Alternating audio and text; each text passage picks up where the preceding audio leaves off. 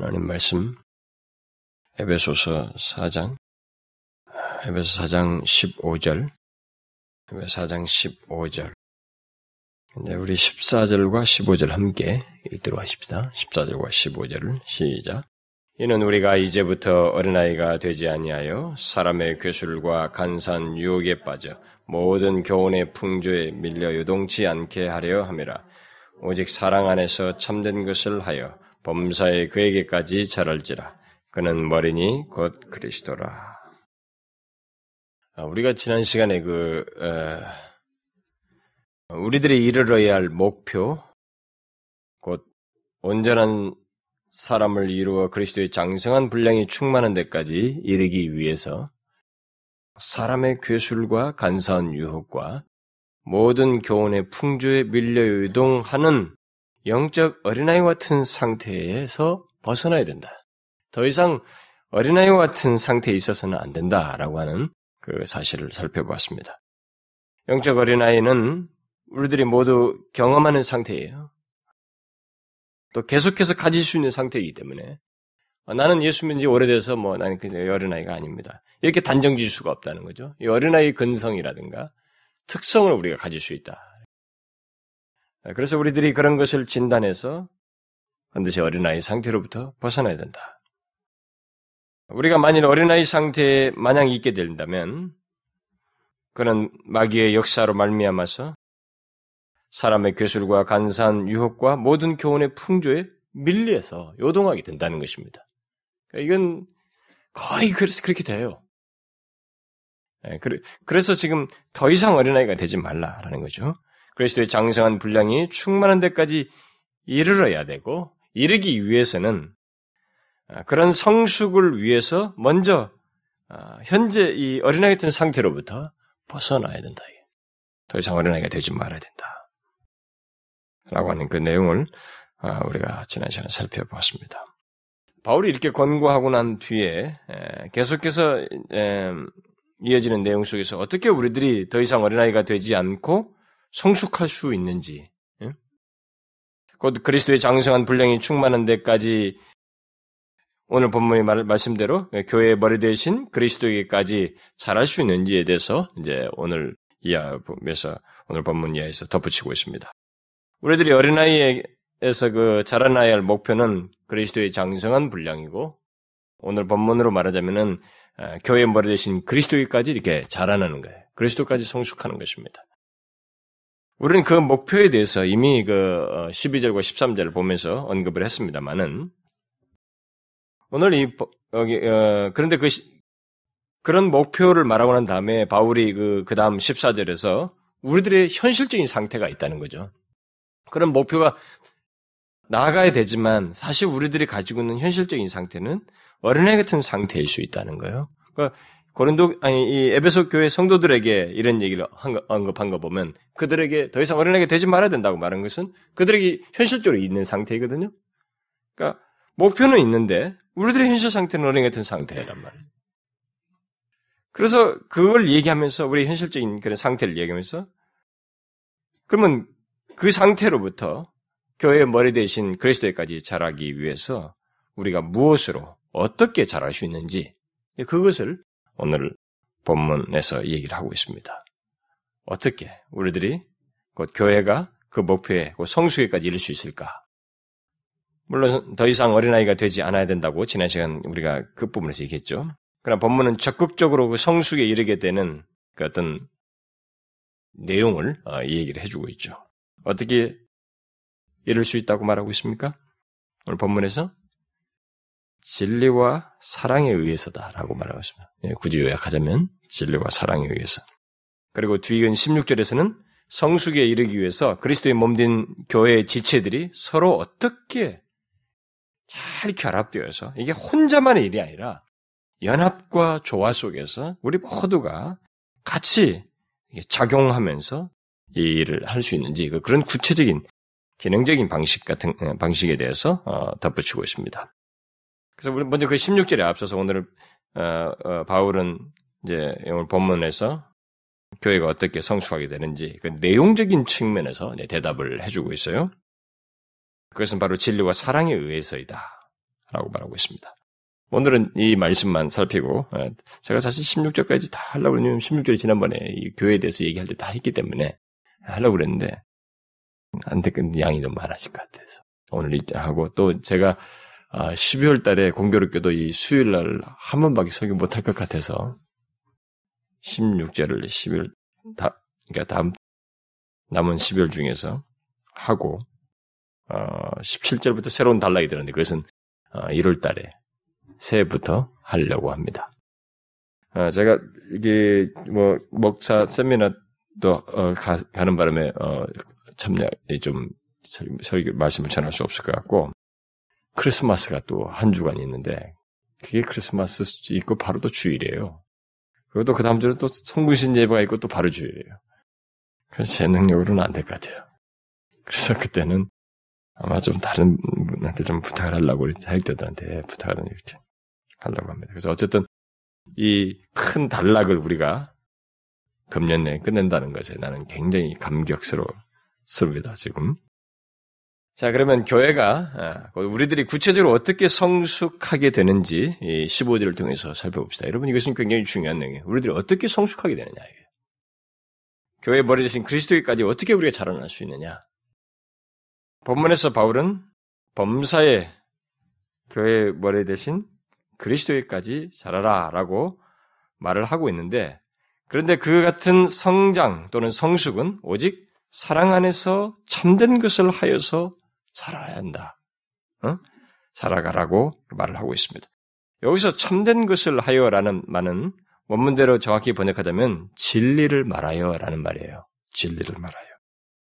여기 진리를 말한다는 것은 물론 진리를 말, 말로서, 예, 어떤 말로서 하는 그것을 말하지 않습니다. 이것은 모든 행동을 포함하는 것입니다.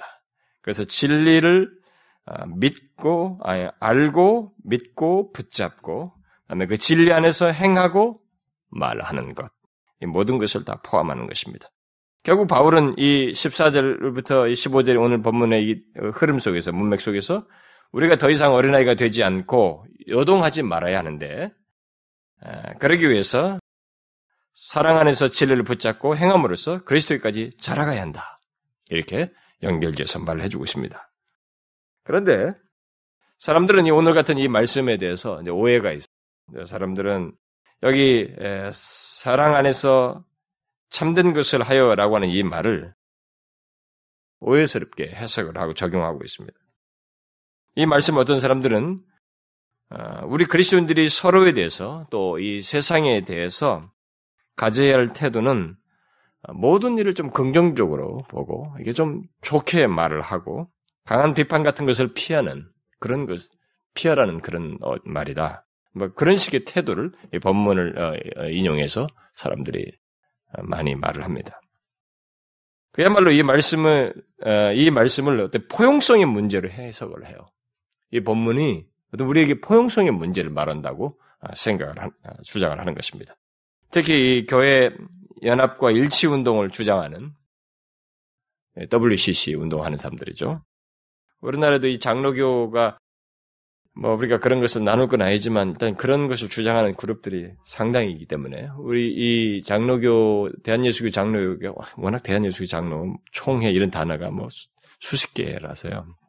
사실 그런 말을 어디다 써야 될지 모르겠어요. 대한예수교 장로회가 사실 크게 어, 크게 두 그룹이 있죠. 대한예수 예장 그룹은 우리 흔히 말할 땐 통합 과 이 합동으로 얘기를 하는데 교단에서 뭐 이런 말씀 시간에 이런 거할 필요가 없습니다만 근데 어, 이 두 개가 굉장히 커요. 저, 어, 거의 뭐 교세 무슨 뭐 통계 나오면은 몇만 차이에요 서로가. 예? 어, 굉장히 우리나라에서도 가장 큰 교단이고 두 교단이 가장 많고 뭐 그렇습니다. 그런데 이 바로 이제 통합이 어, WCC 운동을 하는 겁니다. 교회 연합 운동, 세계 교회 연합 운동. 그 문제로 인해서 이 장로교가 깨졌어요. 네, 우리나라에서 장로교가 분열된 역사를 보게 되면 신사참배 문제로 인해서 고신 측이 이렇게 고집 그걸 하고 주장하면서 고려파랑 뭐 재건파 이런 사람들이 이제 신사참배 문제로 일찍부터 일제 이후에 갈려서 나갔고 그 다음에 이제 뭐 기장측이 어, 따로 이제 나갔고 그 다음에 장로교가 이제 그대로 있었는데 대한예수교 장로라는 이름으로 어, 평양에서 시작된 그대로 있는데 이게 WCC 문제로 세계 교회 연합 일치 운동에 참여해야 된다. 이것은 사회 운동을 병행하는 거거든요. 그래서 이것 때문에 서로 간 논쟁인데 이것이 먼저 미국에서부터 있었습니다. 근데 그들이 여기 와서 가르치는 사람들도 그 영향을 받은 사람대로 가르쳤고 그것에 따라서 두 개가 장로교가 나뉘었습니다. 1960년대. 그래서 어, 이 한 통합식은 장로교 그 명분을 가져갔고 이, 이 장로교 뭡니까 장 장신 대학 그 이름을 그대로 가져갔고 총신 이쪽은 그냥 총회라고 하는 이름을 그대로 쓰되 도서관이라든가 무슨 이런 실속 있는 것을 챙기는 그렇게 서로가 서로 이렇게 나뉘게 되는 그런 역사가 있었습니다만 그러나 그 역사의 그 분기점에 뭐가 있었냐면 바로 이 교회 연합 일치 운동이 있었습니다. 근데 이 일치 운동을 하는 사람들에게 있어서는 예수님께서 어, 대세상 기도를 하셨던 그 요한복음 17장이나 뭐 이런 내용 속에서 거기서 하나가 되어 이런 말들을 통해서 그들은 모두가 조직적인 이게 바울이 에베소서 말은 그런 교회로 그리스도의 교회로서의 연합이 아니라 이것은 조직적인 하나의 가시적인 어떤 무브먼트로서 운동으로서 이렇게 같이 그냥 하나가 되자라고 하는 그런 그렇게 하기 위해서 국가적인 활동까지 하게 되고 그래서 남미에 있는 그, 그 사람들을 지원하기 위해서 이렇게 연합을 하다 보니까 이 WCC의 돈이 엉뚱한 데 쓰게 됐어요. 이게 참 황금인데 그게 다 남미의 그 저항 운동하는데 돈까지 지원했던 그런 사례가 있어요. 그래서 그 저항 운동이 지원되다 보니 그 돈이 결국 어디서 그 게릴라들은 그 사람들 할 때는 무기를 사는 데까지 쓰는 그런 아주 해괴망측한 일까지 결국 역사 속에 있었습니다. 근데 지금도 그 이 WCC 운동은 굉장히 강력합니다. 우리나라에서도 뭐 그 활동을 굉장히 많이 하는데. 근데 그들이 가지고 있었던 이 주, 장 중에 하나든 이런 얘기를 할 때 이런 법문 같은 오늘 법문 같은 것도 이런 식에서 얘기를 해요.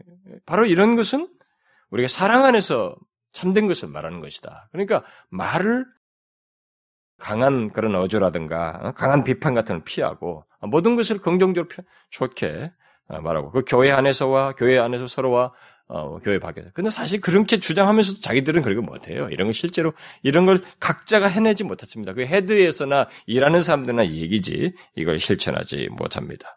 어쨌든 이것을 이런 뭐 법문 같은 것을 포용성의 문제로 해석한다는 것입니다. 그러나 그것은 문맥을 무시한 어, 너무 감상적이고 잘못된 해석이에요. 뭐 우리가 조금만 이미 공부해온 사람이라면 금방 그걸 알 수 있습니다. 문맥을 보세요. 우리는 문맥을 놓쳐서는 안 되는 것입니다. 바울이 본문에서 사랑 안에서 진리를 행하여 라고 한 것은 11절에서부터 시작해서 뭐 일단 가까운 문맥은 그렇게 해서 봐야 되고 특히 앞구절인 14절의 내용과 연관지어서 봐야 됩니다. 그럼 14절에서 뭘 말하고 있어요? 뭘 말하고 있습니까? 어린아이들이 어떤 분별과 판단의 기준을 알지 못함으로 인해서 무엇인가 이게 옳은지 그런지 분별하지 못해서 사람의 괴술과 간사한 유혹에 빠지고 모든 교훈의 풍조에 밀려 요동하게 된다라는 이런 얘기를 앞에서 했습니다. 그렇다면 사랑 안에서 진리를 말하여라고 하는 이 말은 무엇을 얘기하겠어요? 앞에 그런 내용을 말한 다음에 덧붙였을 때는 그것은 모든 교훈의 풍조에 밀려 요동치 요동치 않을 진리를 알아야고 알아야 된다는 거예요. 그 진리를 알고 여기 말한다는 것은 바로 그걸 전제하고 있어요. 진리를 알고 붙들고 사랑 안에서 그것을 말하고 행해야 된다. 이런 내용이란 말이에요. 앞에 문맥에서 흐르자 보면. 그러니까 본문은 단순히 어떤 뭐 사랑의 정신을 가지고 뭐 모든 견해를 포용하고 모든 교리들을 포용하고 비판하지 말고 어떤 견해든지 어? 응?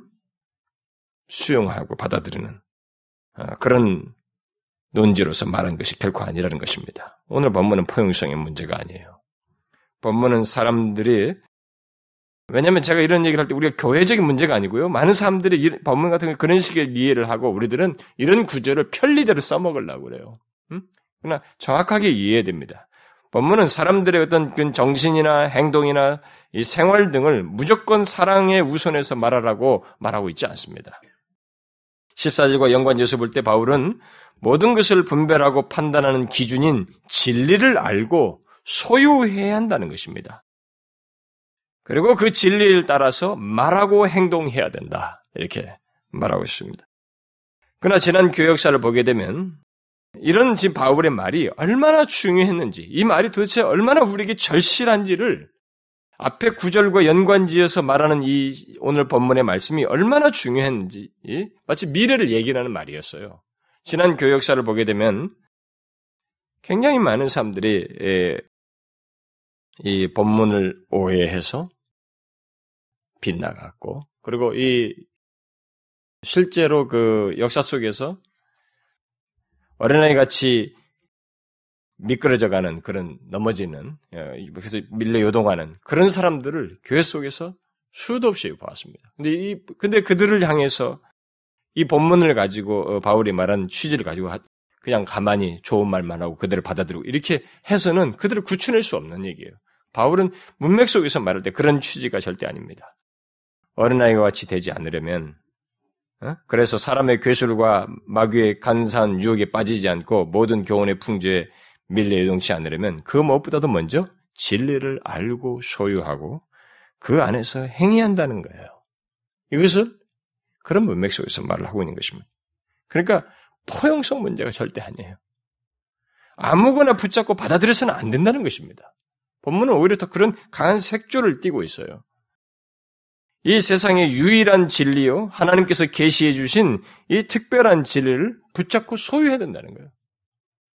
본문에서 진리를 말한다는 것은 14절에서 모든 교훈의 풍조에 밀려 요동하는 것과 정반대의 내용을 말하는 것입니다. 결국 문맥 속에서 바울은 기독교는 곧 교회는 우리 그리스도인들은 바로 진리 위에 있어야 된다는 것입니다. 이것에 있지 아니하면 다른 것들은 다 무너진다는 거예요. 먼저 진리를 알고 소유하고 그것으로 분별하여서 행하는 그런 모습이 먼저 있어야 된다는 거죠. 그러면 모든 교훈의 풍조를 분별할 수 있는 진리. 우리들의 이 역사 속에서 뭐 우리 우리가 사는 세대 믿음을 가진 우리들에게 이 밀려오는 모든 교훈의 풍조 이것을 분별할 수 있는 그 진리, 그 우리들이 알고 소유하고 따라야 할 진리가 무엇일까? 무엇이겠어요, 여러분? 물론 그것은 사람의 괴술과 마귀의 간사한 유혹과 모든 교훈의 풍조를 분별하고 판단할 수 있는 진리요 기준, 판단 기준이 되는 진리를 말하는 것이겠죠. 그게 뭐겠어요, 여러분? 세상의 모든 교훈의 풍조와 마귀의 속임수를 분별하고 판단할 수 있는 기준이 되는 진리가 무엇이겠느냐는 거예요. 이 질문은 굉장히 중요합니다. 왜냐하면 오늘날도 사람의 교술과 모든 교훈의 풍조가 난무하기 때문에 그렇습니다. 심지어 마귀가 거짓 교사들을 통해서 초대교회를 공격했듯이 지금도 공격 강력하게 하고 있거든요.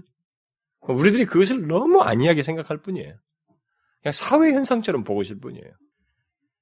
그 여러분들은 이런 내용들을 갖다가 뭐 자주 들으니까 그런가 보다 현실감을 못 느끼기 모르지만 하나의 거대한 기독교라고 하는 큰 그림 속에서 보게 되면은 그 교회라고 하는 조직을 이런 조직 속에서 계속 끊임없이 연결을 지어서 들어오는 거짓 교사들의 활동을 생각하면은 오늘날 우리 조국교회 안에서도 벌어지는 일을 생각하면 이것은 초대교회를 저리 가라요.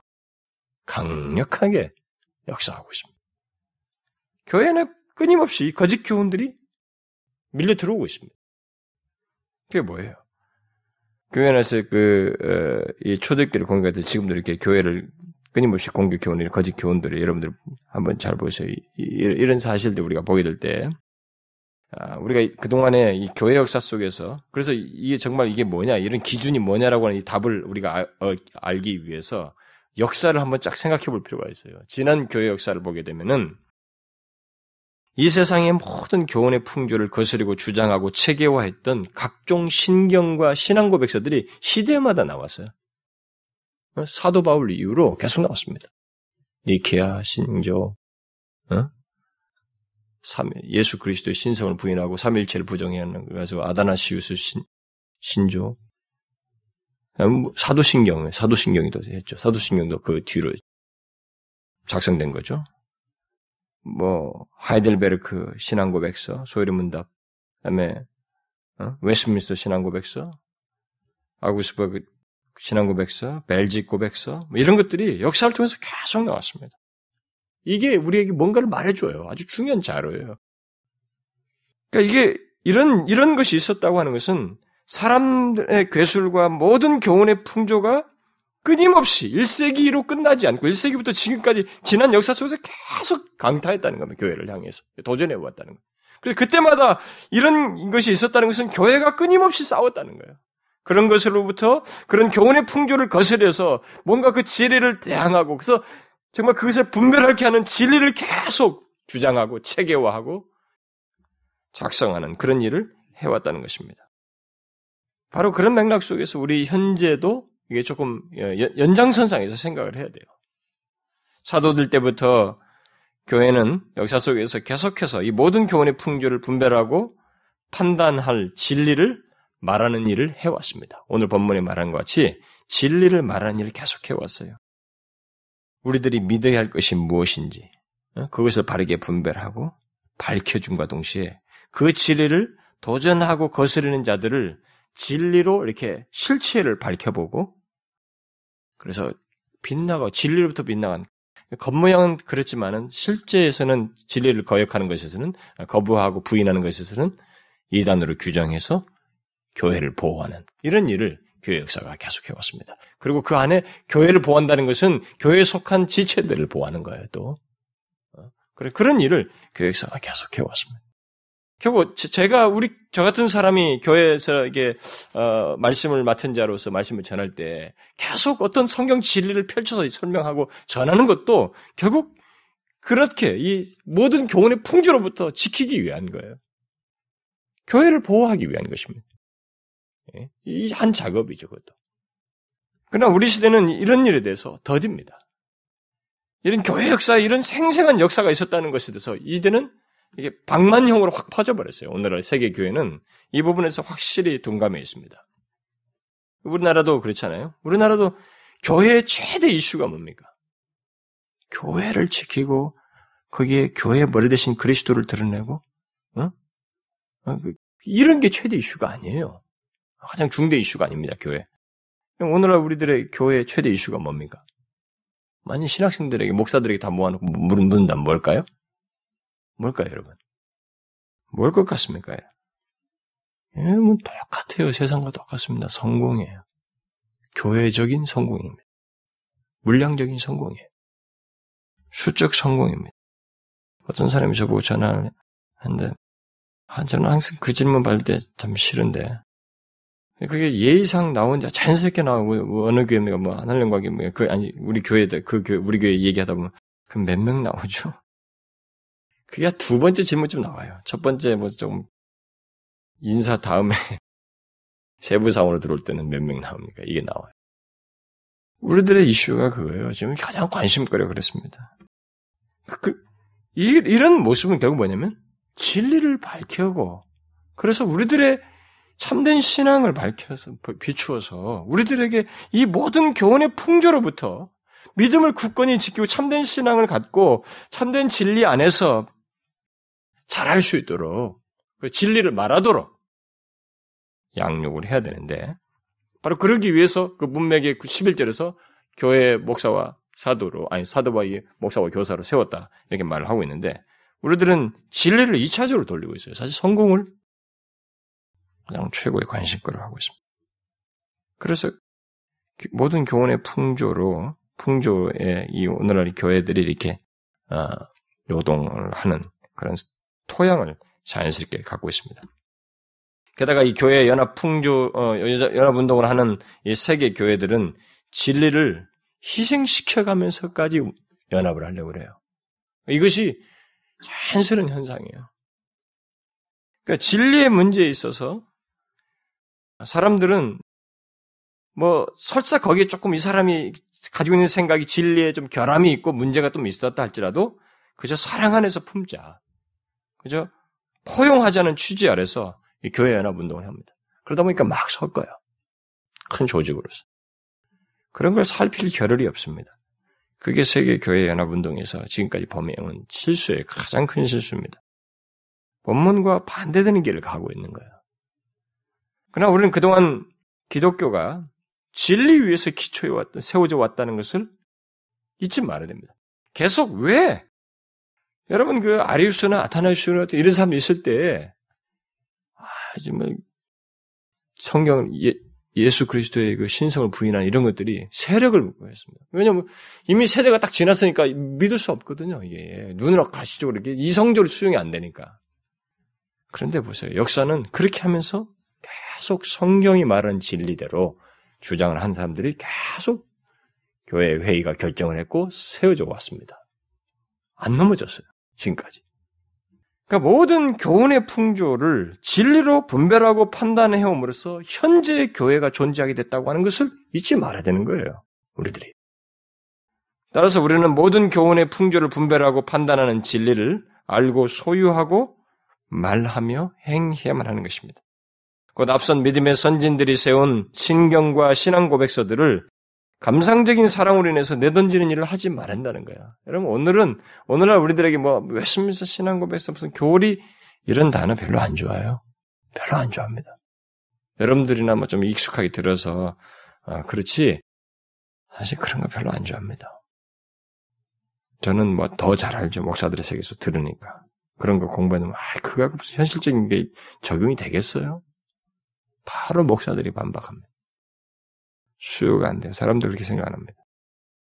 우리가 붙들어야 할 진리, 그리고 말하고 따라야 할 진리는 모든 신경과 신앙 고백서들이 말하듯이 성경을 하나님의 감동으로 된 책이요. 하나님의 말씀으로 인정하면서 그것이 우리가 신뢰하고 따라야 할 유일한 권리로 받아들여야 돼요. 여기서부터 빈틈이 없어야 됩니다. 만일 성경을 인정하지 않는다면 당연히 모든 교훈의 풍조에 밀려 요동하게 되어 있습니다. 그런데 여러분, 교역, 우리가 지난 교역사를 잘 오다가 딱 18세기 계몽주의가 딱 와서 유럽에서부터 와가지고 유럽에서 이성을 우위에 두니까 그러니까 모든 것이 인간이 이제 만물의 척도가 되는 거예요. 인간이 모든 것을 판단할 수 있고 이성이 우위를 두다 보니까 그때부터 인간들이 한 게 뭡니까? 성경을 이제 이성 아래 놓고 난도질하기 시작한 거예요. 그 이전까지는 이 모든 계시된 말씀은 이성을 초월하는 거예요. 왜냐하면 여기서 자체가 태초에 하나님 천지를 창조하셨다는 사실에서부터 모든 것이 그 예수 그리스도의 구원의 모든 내용이 다 우리 인간의 이성을 넘어서는 얘기예요. 구원을 얘기하려면 그야말로 하나님을 믿는 문제를 말하면 이성을 넘어서는 얘기거든요. 그런데 그런 것들을 이성 아래로 내려놓으니까 이게 다 난도질하기 시작하니 이게 안 되는 거예요. 믿을 믿을 수 없는 게 너무 많아. 그래서부터 처녀 잉태설 어떻게 처녀가 자식을 낳을 임신할 수가 있느냐? 안 되죠. 이성으로야 당연히. 그럼 성경은 뭐라고 그래? 성령으로 잉태된 것이 나타났다는 얘기잖아요. 성령으로 오류가 없이. 그러니까 그렇게 해서 부인하기 시작하기 다 난도질인가? 그러니까 어떻게 됩니까? 그러면 그렇게 난도질해서 가르친 성경의 권위를 부인해가지고 가르친 사람들에게서 그럼 그들이 어떻게 했냐? 지금 신앙을 제대로 가졌느냐? 역사는 증명했습니다. 독일 교회는 텅 비기 시작했어요. 그 뒤로. 그리고 그 영향이 18세기 지나서 영국으로 넘어오거든요. 영국에서 막 18세기 붕이고 난 다음에 이 사람들이 가서 배우러 가는 거예요. 유럽에 가지고. 너무 레멘 프레치자들. 평신도 서, 설교자들이 많이 됐는데 특히 감, 감리교에서 레멘 프레치를 많이 세웠어요. 평신도 설교자들. 그러니까 이스라엘 이제 식견이 좀 모자라니까 배운다고 이제 사람들이 자꾸 유럽으로 가서 배워가지고 돌아왔습니다. 근데 뭐예요? 메마른 설교하기 시작했습니다. 뭐 성경이 어떻고 어떻고 무슨 소리 어떻고 어떻고 이 사람들은 다 자기 시작했습니다. 처음에 때 이만큼 모여 있었어요. 아, 그런 설교 누가 듣습니까? 다 졸리는 겁니다. 하나씩 하나씩 떠나기 시작했어요. 텅 비었어요. 지금 영국과 유럽은 텅 비었습니다. 할머니들밖에 없어요. 건물이 큰데 여기 앞에 이만큼 앉아 있습니다. 그러니까 영국 교회는 건물 하나씩 팔아요. 계속. state church니까 국가교회 재산으로 돼 있거든요. 그게 그러니까 국가 교회 행정부에서 headquarter에서 자금을 유지하기 위해서 건물 하나씩 팔고 있습니다. 슈퍼마켓으로 심지어는 모슬렘 사원으로 팔아요. 이왕이면 모슬렘 사원으로 좀안 팔았으면 좋겠는데 모슬렘 사원으로 팝니다. 모슬렘은 계속 득세합니다. 영국에서는 모슬렘들은 그게 다 어디서부터 출발했어요? 성경의 권위부터 깨뜨렸습니다. 이성 아래로 다 놓기 시작했어요. 우리가 붙들어야 할 진리는 그거거든요. 사도신경, 이 신경들을 쥐었던 것처럼 바로 그런, 거기서부터 시작해야 되는 거예요. 그리고 성경에서 말하는 예수 그리스도의 인격과 사역을 믿고 신뢰해야 되는 거예요. 예수 그리스도께서 하나님이시요, 동시에 인간으로서 이 땅에 오셔서 우리의 죄를, 인성을 입으셨다는 것은 우리의 죄를 모두 담당하시고, 어? 대속하기 위해서인데, 그래서 우리의 모든 죄를 지고 대속하셔서 구원의 길을 여셨다는 것, 그래서 누구든지 그를 믿으면 믿음으로 의롭게 된다는 것. 뭐 다른 수단으로 아니라 오직 믿음으로 어렵게 된다고 하는 것. 소위 이신칭이죠. 이런 성경이 말하는 핵심 진리에 대해서 견고하게 붙들어야 되는 것입니다. 이것들을 부정하는 자는 거짓 교사애들이에요. 거짓 교원들입니다. 여러분 요즘은 제가 언젠가 설교 여기 수요일 날인가 그 예배소 강의할 때 그런 얘기 했죠. 여러분 지금도 아직도 캐캐모인 것 같지만은 예수를 갉아먹으면 장사가 됩니다. 응? 전통 뭐 요즘 뭐 다빈치 코드입니까? 다빈치 코드 책이 뭐 베스트셀러가 됐죠. 그건 뭡니까? 결국 예수를 가지고 정설로 이용하는 것을 깨트려 버린 거거든요. 우리나라에서 한동안에 누가 예수는 없다 그래가지고 그 책을 한동안 쭉 팔았습니다. 종교학 전공한 사람이 책을 써가지고. 끝없이 예수를 팔으면 되는 거예요. 왜냐면 이것은 절대 기반이거든요. 절대 기반을 흔들면 절대 기반 있는 사람들에게 어, 이것은 반작용이 나면서도 어느 정도 소요가 되고 또 은근히 그 경계선에 있는 사람들에게는 자극제가 되고 소용이 되는 것입니다. 이런 일이 계속 있게 돼. 아, 여러분 지금도 예수 그리스도 누가 얘기하려고 그러면 이걸 못 믿는 사람이거든요. 특별히 예수 그리스도께서 십자가에서 하나님이요 동시에 인간으로서 십자가에서 행하셔서 그를 믿음으로 구원을 얻는다는 것에서 이 문제를 생생하게 믿지 않는 사람들이 굉장히 많습니다. 교회 안에. 이것은 절대 가벼운 것이 아니에요. 오늘날은 정도 차이가 다르지만 그래서 왜 우리 우리 교회에서 이렇게 처음에 시작할 때 이 십자가 문제를 뭐 다다 압니다. 다 알아도 하라는 거예요. 왜? 왜 예수 그리스도의 십자가에 대해서 이런 것들이라도 가장 더 많이 해야 되는데 그것만 해도 우선 맛을 처음에 보고 그 다음에 구체적인 진리를 왜 들어가냐면은 그것을 통해서 다 아는 문제가 진짜 자기에게 있느냐는 거예요. 왜냐하면 우리들에게 정도 차이가 있거든요. 이 모든 교훈의 풍조에 밀려 요동하게 하는 그리고 밀려 요동하고 있는 심지어 말씀 전파자까지 있기 때문에 사람들이 모르는 거예요. 제가 여러분들 종종 얘기하잖아요. 어? 느 집회 가서 설교를 했는데 나 이게 지금까지 어렸을 때부터 모태 신앙이에요. 근데 나는 지금까지 십자가에 대해서 이렇게 심각하게 생각해 본 적 없어요. 저는 예수 그리스도가 나 이렇게 어? 그러신 분이라고 이렇게 어? 복음에 대해서 진지하게 생각해 본 적이 없습니다. 이런 말이 나온단 말이에요. 이게 우리의 현실이에요. 이런 현실이 뭡니까?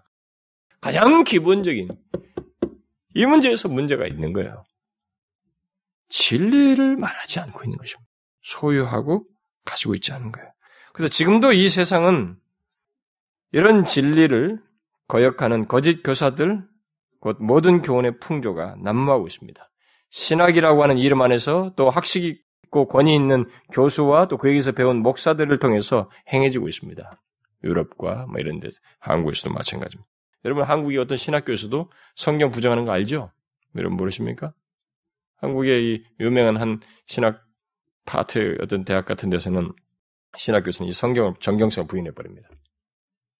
어? 앞부분 다 못 믿겠다. 장세기 전만 뭐 이거 이건 못 믿겠다. 뭐. 안 믿습니다 그 사람. 그리고 목사가 돼요. 목사가 돼서 다시 믿어요. 네? 그 사람의 시교 고백이에요. 그 교단에 속한 사람, 목사에. 그 목회가 안 되더라. 사람들이 안 모이더라. 그래서 다시 믿어. 그런 넌센스가 있습니다. 우리나라도 엄연히 존재해요. 오늘날 정, 에, 이 기독교에게 우리나라도 마찬가지 최대 이슈는 종교다원주잖아요. 종교다원주. 어느 종교를 통해서든지 구원이 가능하다고 하는 이 논지도 오직 예수 그리스도를 믿음으로 어렵게 된다고 하는 어? 오직 예수 그리스도를 믿음으로 구원을 얻는다고 하는 이 성경의 핵심지를 뒤흔드는 것이거든요. 정면으로 부정하는 거짓 교훈입니다. 그런데 이게 대세로 지금 등장하고 있어요. 그야말로 오늘날 모든 교훈의 풍조의 대표적인 거예요. 종기다원주의는 제가 볼 때.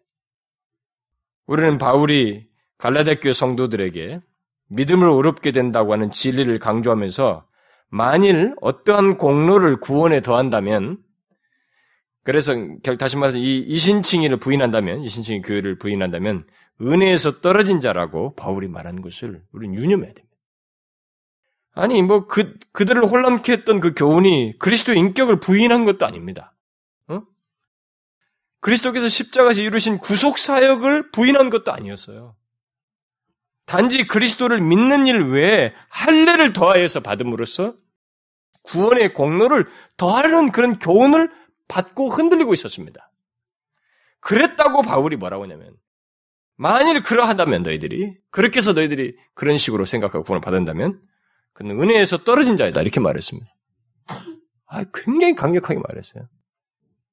그가 그렇게 말한 것은, 그렇게 강력하게 말한 것은 그들에게 전해진 거짓 교훈을 정확히 바울은 분별하고 있었고, 도저히 용납할 수 없었기 때문에 그렇습니다. 결국 본문에서 진리를 말한다고 하는 것은 그런 맥락이에요. 바울이 취한 태도 똑같은 것입니다. 그런 맥락에서 말하고 행하라는 거예요. 예수 그리스도에 대한 정확한 진리, 오직 그를 믿음으로 어렵게 된다는 진리를 알고 분별하여서 말하고 행하는 일이 있어야 된다는 거예요. 여러분 정말 우리들이 눈을 떠야 됩니다. 오늘 기독교회 안에 교회를 왔다 갔다 하는 사람들이 아, 은혜 좋아요, 뭐가 분유 감상적인 거 말고 감상적인 것도 좋긴 좋은데 그것도 좀 부분적으로 있어야 돼요. 그것이 있어야 좀 우리가 재미도 있고 정말 따뜻하고 그런 분위기도 자아내죠. 어? 그러면 근데 그게 너무 지배적이에요. 정말 오늘날 우리 교회들이 정신 바짝 차려야 돼요. 성도들이 자신들이 이 문제에서 진지하게 생각해야 돼요. 진리를 말하는 자여야 된다고요.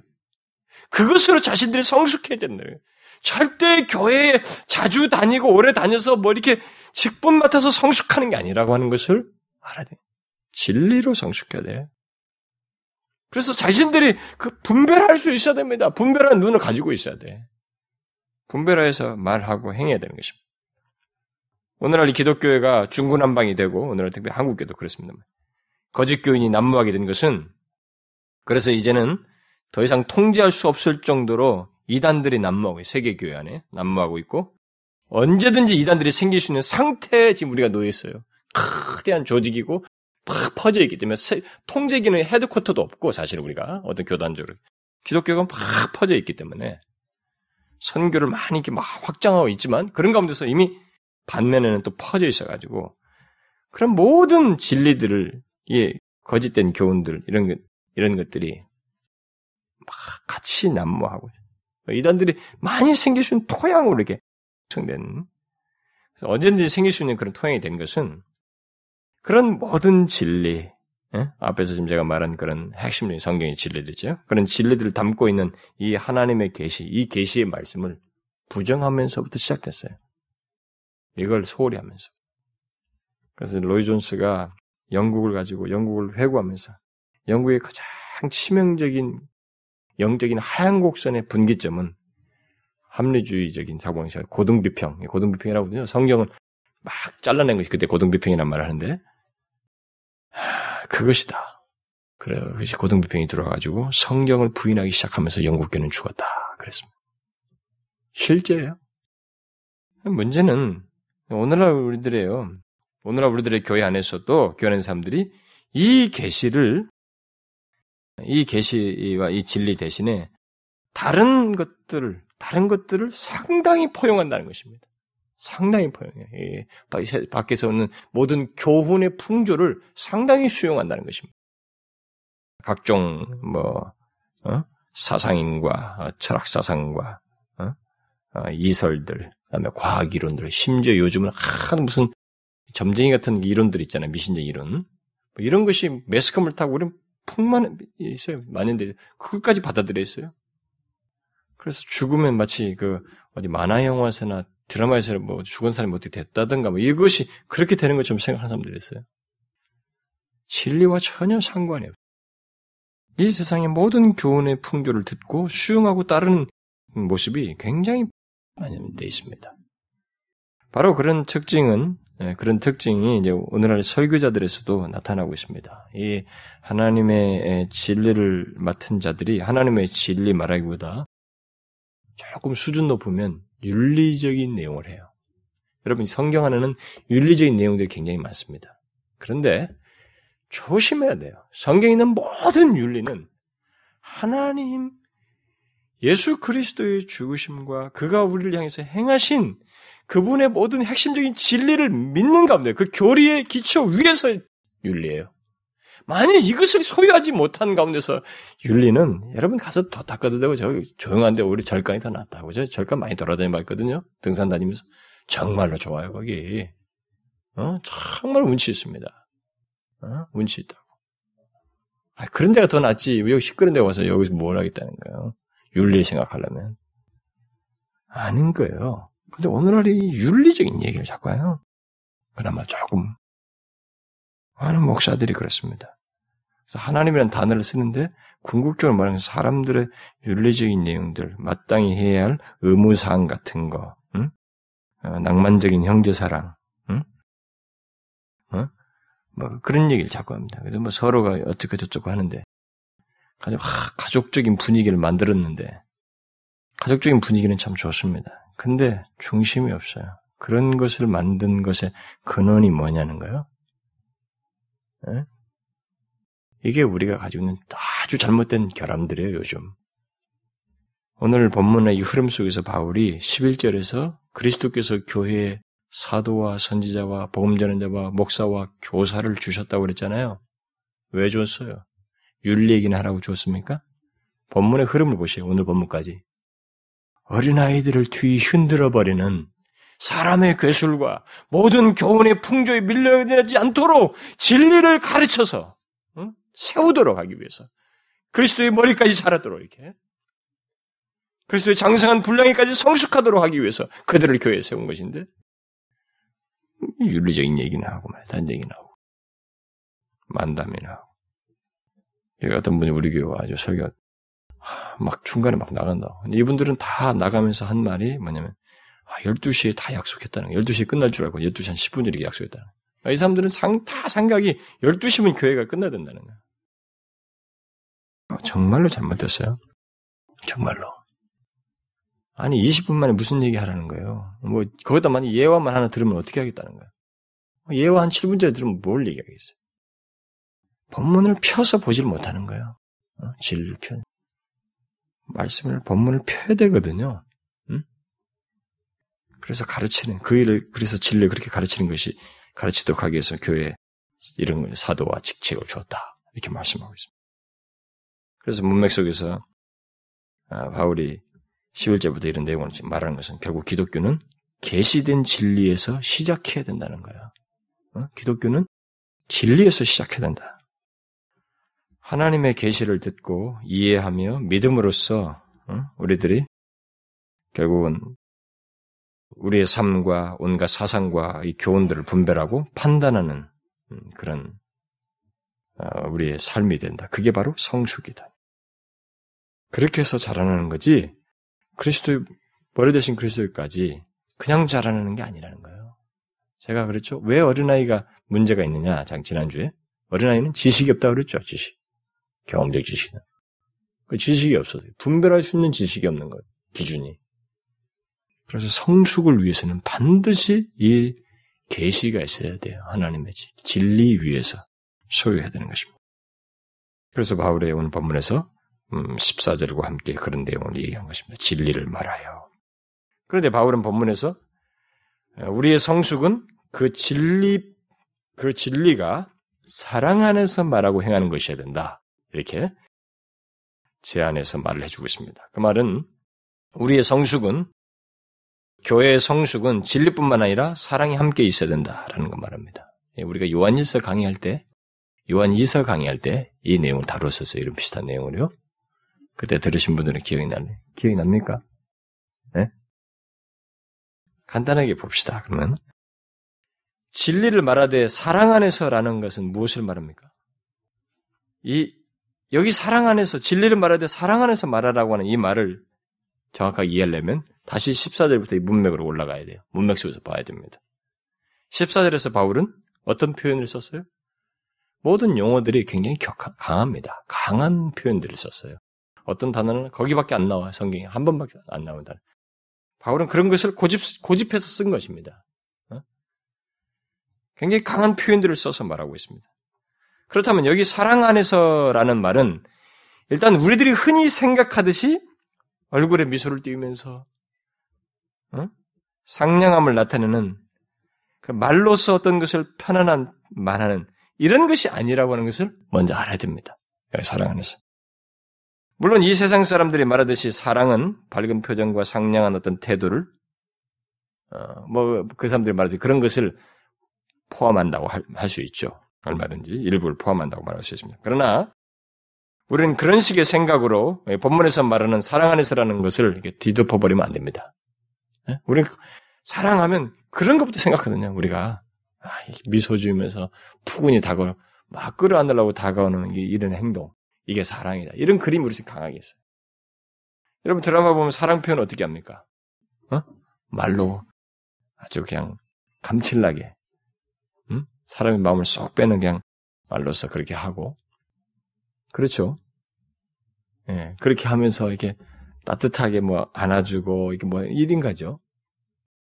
그런 개념을 가지고 본문을, 사랑을 보면 안 돼요. 우리는 그렇게 오도된 개념이 많아서 그래요. 본문에서 말하는 사랑은 그렇게 그 감상적인 것이 아닙니다. 여기서 말하는 사랑은 14절에서 말한 내용을 포함하는 사랑이에요. 다시 말해서 교회 안에서 우리들 사이에 있을 수 있는 음? 우리들 사이에 있을 수 있는 잘못, 이 모든 교훈이나 이런 것으로 생겨나서 어떤 것을 영향을 받아서든 우리 안에 생길 수 있는 잘못을 진실한 마음으로 고쳐주고 연민을 가지고 바로잡아주는 것을 말하는 거예요. 여기 사랑 안에서는. 잘 기억하셔야 됩니다. 요한일서 할 때도 비슷한 내용을 했습니다만, 그러니까 진리로 사랑을 세워주고 이끌어주는 것을 말하는 거예요. 사랑인데 진리로 말하는다는 것은 물론 뭐 딱딱함과 이런 무례함 같은 것은 이게 뭐 그런 식으로 말해야 된다 그런 얘기는 아니죠. 어?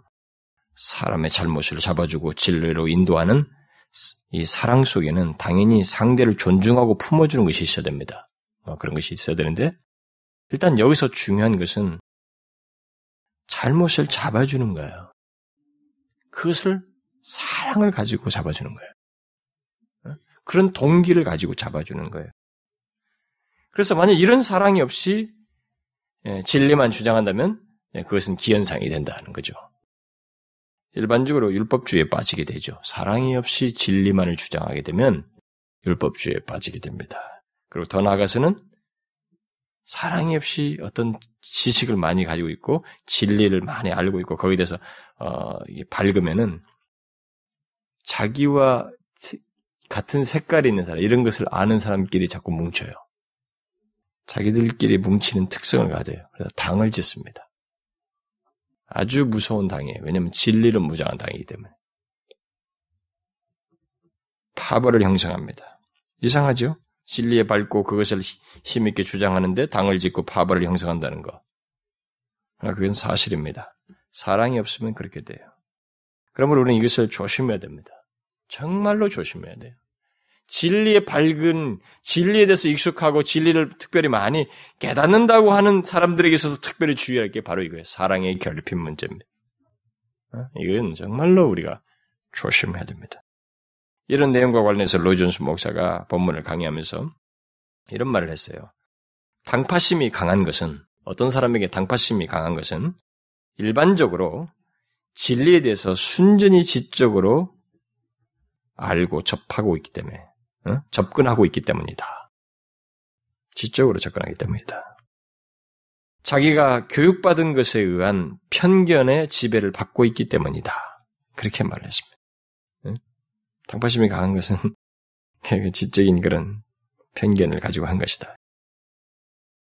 우리는 이럴 수 있는 위험이 있음을 알고 진리를 알므로써 사랑 없이 행하는 것, 특히 당짓는 이런 것이 없도록 정말로 경계해야 됩니다. 로이존스 목사가 사랑이 없는 이 진리에 대해서 좀 계속적으로 덧붙인 것을 좀 인용하고 싶어요. 나의 마음이 진리에 의해서 감동을 받지 못하고 진리의 능력, 능력을 느끼지 못하고 있다면 나의 정신은 잘못되어 있는 것입니다. 진리는 열정을 불러일으켜야만 하며 참된 그리스도인의 고백 속에는 감동과 감정이 들어 있어야 합니다. 지적으로만 진리를 붙잡는다면 딱딱하고 메마르고 무미건조하게 됩니다. 이런 사람은 결코 사랑 안에서 진리를 말할 수 없게 됩니다. 우리는 진리를 분명하게 밝히고 다른 사람들을 도와주고 다른 사람들을 설득하기 위해 강력하게 진리를 말해야 합니다. 우리는 잘못 인도되고 있는 자들을 가엽게 여기고 있기 때문에 그와 같은 일을 해야만 합니다. 그들은 틀렸고 우리는 옳다는 것을 나타내기 위해서 그렇게 하는 것이 아니라 그들을 진리로 인도하기 위해서 하는 것이야 합니다. 그러므로 우리는 겸손하게 그 일을 해야 하고 우리 자신도 오류에 빠지기 쉽다는 사실을 알아야 합니다. 여러분, 너는 틀리고 나는 옳다고 증, 다는 것을 증명하기 위해서 진리를 밝히는 거 아니에요. 절대로 그거 아닙니다. 사실 그렇게 사랑 안에서 진리를 말하며 어, 행하는 것은 쉽지가 않죠. 특히 서로 잘 알고 있는 관계 속에서 사랑, 이렇게 사랑 안에서 진리를 말한 건, 뭐, 사랑이 있다 선치더라도 일단 진리를 말한다는 것은 쉽지가 않아요. 특별히 교회에서 열심히 있고 교회에서 어떤 위치를 가지고 있는 직책을 가진 사람들에게 그렇게 하는 것은 더욱더 그렇습니다. 그 중에서도 제가 경험적으로 보면은 청년기의 이 사람들은 좀 괜찮아요. 청년기를 딱 넘어서서 작년들로 들어가면 더더욱 어려요. 아, 제법 그런 사람들을 이렇게 좀 바르게 인도하기 위해서 제가 이렇게 예, 좀 솔직하게 말하는 편인데도 저도 어려워요. 어떤 사람들은 저는 뭐 강심장을 가지고 막 말을 하는 줄 아는데 여러분들이 오해하고 있는 것입니다. 덜덜 떨면서 기도하면서 하고 있어요. 저도 응? 떨면서 기도하면서 이 세상에 그런 사람이 어디 있어요? 응? 무슨 뭐 기계 인간입니까 제가? 예, 나이 든, 근데 나이 든 사람들은 왜 그러냐면, 나름대로 자기들이 진리를 알고, 자기들이 가지고 있다고 자꾸 생각해요. 그래서 어려워. 그 무사람, 이 모든 사상의 교훈에 이 영향을 받았듯이 말이죠. 이렇게 혼란스럽고, 참된 신앙이 무엇인지, 진짜 예수를 믿는 게 무엇인지, 그리고 가지고 있는 가치관과 판단과 행동들이 양식이 말이에 좀 그렇다고, 좀 이런 걸 밝혀주려고 하면은, 말이 많아요. 내가 말하려는 것보다 상대가 더 많이 말해. 들어줘야 되는데 듣질 않고 말하기 바빠요. 무슨 말을 하면 벌써 입이 막 움직이려고 그래. 아직 뭘 말하고 싶은 거예요. 그러니까 그걸 반박하고 변화하려고 하는 자기 생각, 자기, 자기 알고 있다고 하는 그런 게 가득해 있어요. 그래서 제가 그런 걸 보면서, 야 물론, 뭐 결국 말을 못한 경우가 많습니다만은, 그 말하려고 했던 것은 내가 분명히 충분히 살피고 알았던 것이기도 하고, 근데, 그래서 자신을 조금 이렇게 진리 안에서 비춰보도록, 아, 보도록 해주고 싶었는데, 못하네. 안 돼. 벌써 말이 다 말해가지고, 그 듣고 나니까 할 마음도 없고, 다 방어가 돼버렸어요. 그런 것을 통해서 제가 한가 보게 된 것은, 야, 너무 사람이 자기 자신을 보는 게 이렇게 어렵구나. 자기 자신을 보는 게 어려워요. 그래서 그런 걸 보면서 저는, 아, 나도 그럴까? 아, 나도 그럴 수 있겠지. 내 자신을 참 못 보겠지? 이런 생각을 종종 해요. 정말로 자기 자신을 보기가 어렵습니다. 정확하게 뭐 찝어져서 이렇게 말, 말을 해주기 전까지는 사람들이 몰라요. 제가 지금 우리 교회에서도 굉장히 인내하면서 기다리는 사람 많이 있습니다. 솔직히 말해서. 꼭 찝어주고 싶은데, 찝어주면 뭐, 상처받았다, 멋졌다, 이랬으니까, 인내하고 하거든요. 근데 제가 말한 사람은 사실 굉장히 사랑이 많았던 거예요, 제가. 빨리 끝낸 사람은 굉장히 사랑이 많았던 것입니다. 네, 아직까지 말하려고 몇 번 또 시도했는데도 상대편의 말을 듣고 제가 말 못한 것도 있는데 자기를 못 봐요. 아, 뭐 저도 그런 요소가 있을 거예요. 분명히 있습니다. 근데 일단 저는 돕는 자로서 공동체에 세움받은 자로서 그런 것들을 이렇게 좀 바르게 하는데 정말 몰라 자기가 너무 옳다고 생각해. 아, 이건 정말 우리가 사랑 안에서 진리를 말하는 것, 나는 이것이 그렇게 어렵다고 생각이 돼요. 음. 그, 그거를 이해하는 것도 어렵고 말해주는 것도 참 어렵다고 생각합니다. 그러면 진리를 사랑 안에서 말하기 위해서 우리가 있는 태도가 뭐겠어요? 여러분, 그러면 이 말을 해야 되는데, 이렇게, 이렇게 해야 되는데, 사랑 안에서 진리를 말하기 위해서 우리가 어떻게 그러면 구체적으로 어떤 태도를 취할 수 있을까?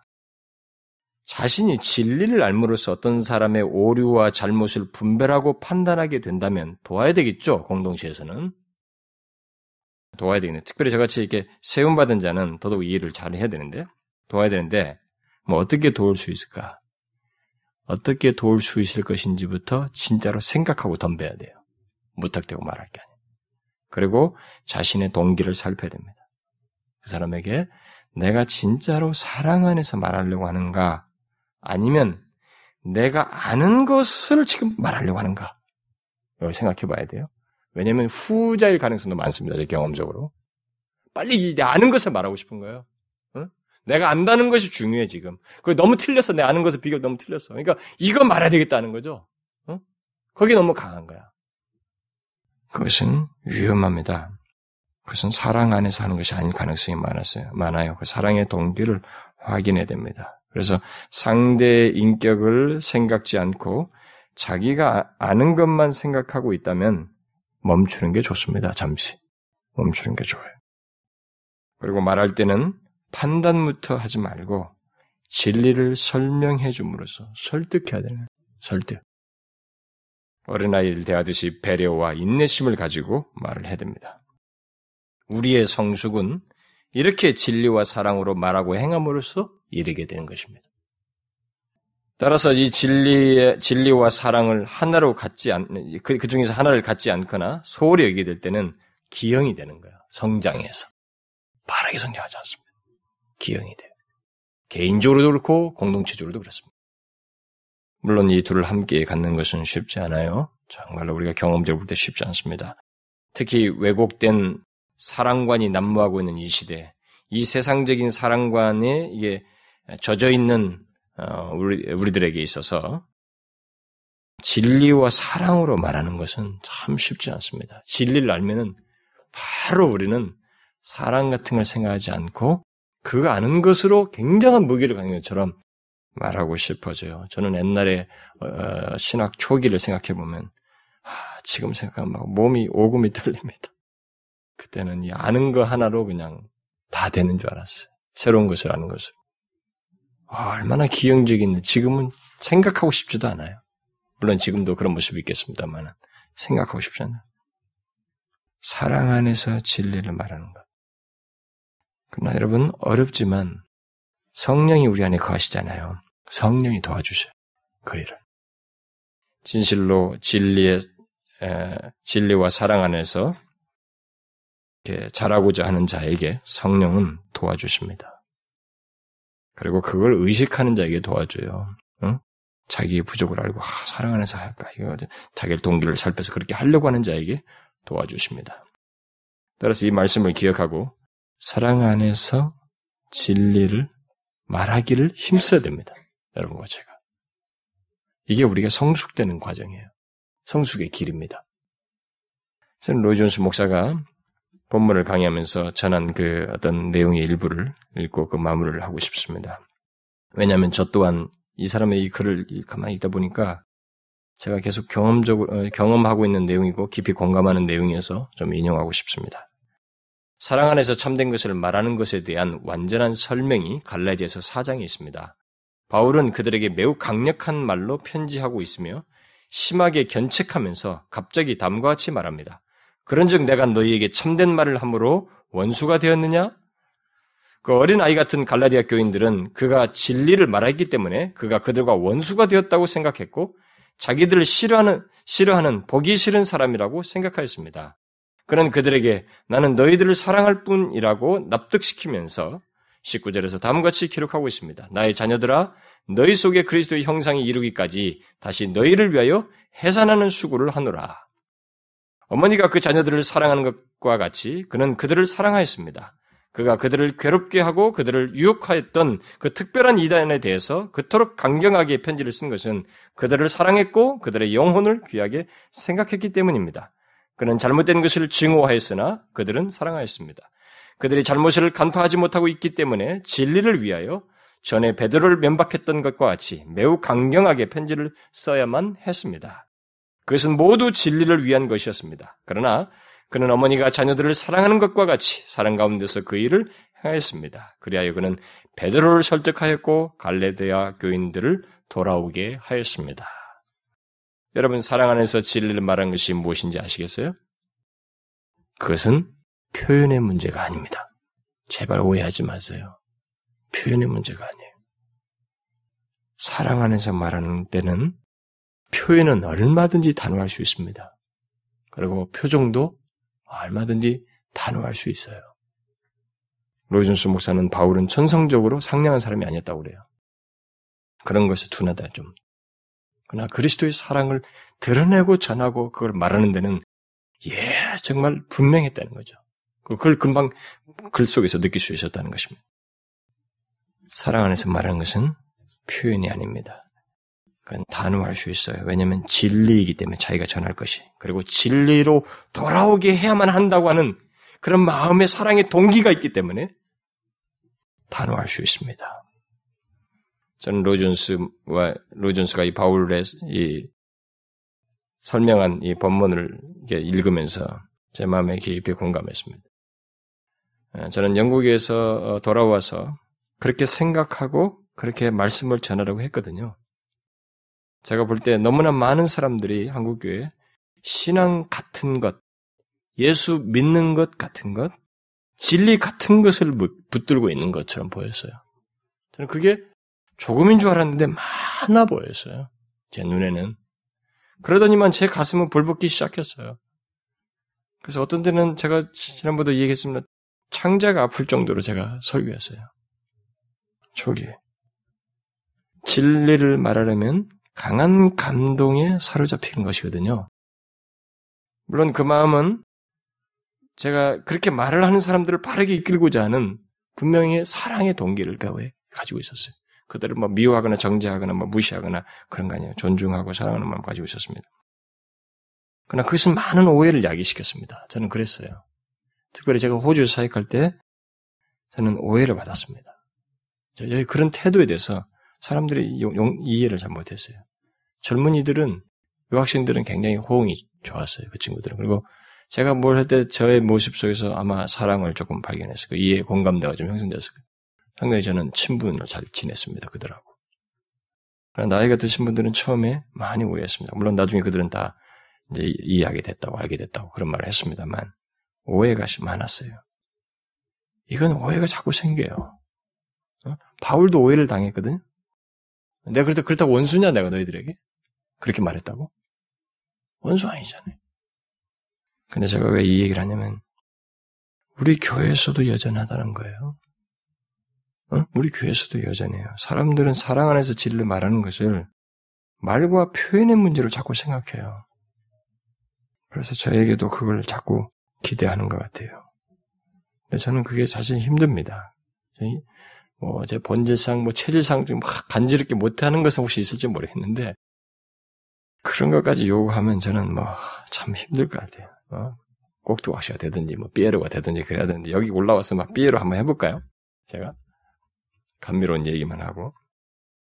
여러분, 진심을 읽을 수 있잖아요, 진심을. 예? 어떤 진리를 말하고, 무엇인가를 진리를 통해서 여러분들에게 전달할 때 여러분들을 하나님께로 이끌어 진리로 얘기해서 그 틀린 것으로부터 어, 바르게 잡고 이끌려고 하는 그 진심은 알 수 있잖아요. 그게 뭐겠어요, 여러분? 그리스도 안에서 사랑이 없이 가능할까요? 가능하겠습니까, 여러분? 가능하지 않아요, 여러분. 제가 사랑한 여러분들을 뭐 누구를 사랑한다고 정말 사랑해서 이런 말한다고 이런 말을 거의 해야만 되는지 난 잘 모르겠어요. 꼭 변명하듯이. 우리가 그 살면서 느낄 수 있고, 보면서 알 수 있잖아요. 한 몇 년만 있어 보면 알잖아요. 이게 가짜인지 진짜인지, 진심인지 거짓말인지. 몇 달은 속일 수 있지만 몇 년은 같이 있어 보면 알잖아요. 사랑 안에서 진리를 말하는 것은 말과 표현의 문제가 아니에요. 유연성의 문제가 아닙니다. 상냥함의 문제가 아니에요. 체질적으로. 그 문제가 아니에요. 로준스 목사는 그게 아니라고 말하고 있어요. 그건 깊이 공감합니다. 바울이 갈라데 교회 성도들에게 말했던 것 같은 거예요. 그들이 잘못돼 가고 있습니다. 모든 교훈의 풍조에 밀려가고 있었어요. 근데 그들을 강한 펜을 써서라도 진리를 말하면서 돌아오도록 하는 거예요. 이것이 바로 사랑이었어요. 이게 사랑 안에서 말하는 것이었습니다. 제가 여러분들을 방치해 볼까요? 아무렇게나 예수 믿든지 일체 카운셀링도 안 하고 제가 적절한 타이밍에 어떤 사람들에게 가끔 더 이상 견디기 안 되겠다. 이때쯤 이 얘기 됐다면 그때쯤 제가 이 얘기를 하는데 이런 것도 다 포기하고 놔둘까요? 그냥 알아서 해란 말이지. 한 번씩 체크도 안 하고 놔둬볼까요? 아무렇게나 예수 믿고 뭐 보통 사람 어? 어, 하듯이 한 20분 말에 재밌는 얘기 하고 한번 재미있게 한번 시원시원하게 한번 해볼까요 우리? 그렇게 하면 모든 교훈의 풍조가 우리를 뒤흔들 거예요. 금방 들을 것입니다. 여러분, 그런 것이 우리 여러분 가운데서 교회 안에서 아직 꽃을 못 피운다는 것은 진리가 밝혀지고 있기 때문에 가능한 거예요. 이걸 아셔야 됩니다. 밝혀지고 있는 한안잘 안 되는 거예요, 이게. 그러니까 우리는 이게, 이게 익숙하니까 모르는 거예요, 이게. 제발 이걸 아십시오. 사랑 안에서 진리를 말하는 것은 절대 표현, 표정 문제가 아니에요. 그것은 부차줄 따를 수 있겠으나 잘못으로부터 구출해내는 어떤 단호한 말을 해서라도 잘못을 구출해내는 그런 가르침, 진리로 인도하는 것, 그거예요. 그것을 아시고 여러분도 그렇게 하, 그런 것을 분, 그, 그걸로 이렇게 분별하는 것이 여러분들이 성장하는 것이니까 그게 우리가 성숙의 길이라고 하는 것을 알고 그런 과정 속에서 그리, 진리와 사랑으로 머리 대신 그리스도까지 자라나야 된다고 하는 것을 알고 이제 더 이상 어린애 같은 투정 부리지 마시고 진리와 사랑으로 자라나셔야 행하셔야 됩니다. 어? 진리를 말하면서 진리를 깨닫고 소유하고 그것을 말하고 행해야 된다고요. 사랑 안에서 독, 선적으로 하지 말고 상대를 고려해가면서 그를 어찌든지 품으려고 그리스도께 인도하려고 하는 그런 행동 속에서 공동체가 서로 그렇게 하는 가운데서 있을 때 자기도 성숙하게 되고 공동체 같이 성숙하는 거예요. 성숙은 그렇게 된다는 거예요. 가만히 있지 마시고. 제발 어린아이 진 투정 좀 그만 부리세요. 아직도 나를 사랑하지 않는가 봐. 아, 정말 그 사랑 타령. 가는 교회마다 그냥 그 사랑 타령 하는 사람들이 꼭 정해져 있어, 몇 명씩. 심장을 오래서 내줄까요? 사랑 안에서, 응?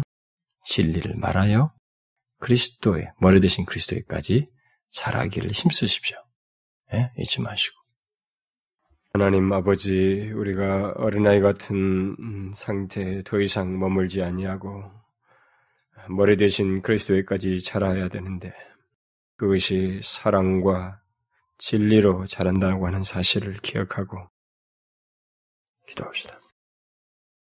정말로 분별, 진리로 분별하며 그 분별된 진리를 가지고 사랑 안에서 돕고 세워가는 이런 작업을 통해서 우리 자신도 성숙하고 교회도 성숙하는 일이 있게 해 주옵소서. 물론 그것을 실천하는 것이 얼마나 어려운지요. 우리 자신들 안에서 자기가 부인돼야 되고 잘난 체 하지 않냐고 남들을 존중하고 세워줘야 되며 인내심을 가지고 아, 그들을 섬겨야 되고 품어야 된다고 하는 것 이런 작업이 있겠으나 하나님 기꺼이 우리를 교회의 지체로 두신 주님의 뜻을 기억하고 기꺼이 감당하는 저희들 되게 해 주옵소서. 그렇게 해서 우리 모두 하나님이여 머리 대신 그리스도까지 자라가는 온전한 성숙으로 나아가는 저희들 되게 해 주옵소서. 예수 그리스도의 이름으로 기도하옵나이다. 아멘.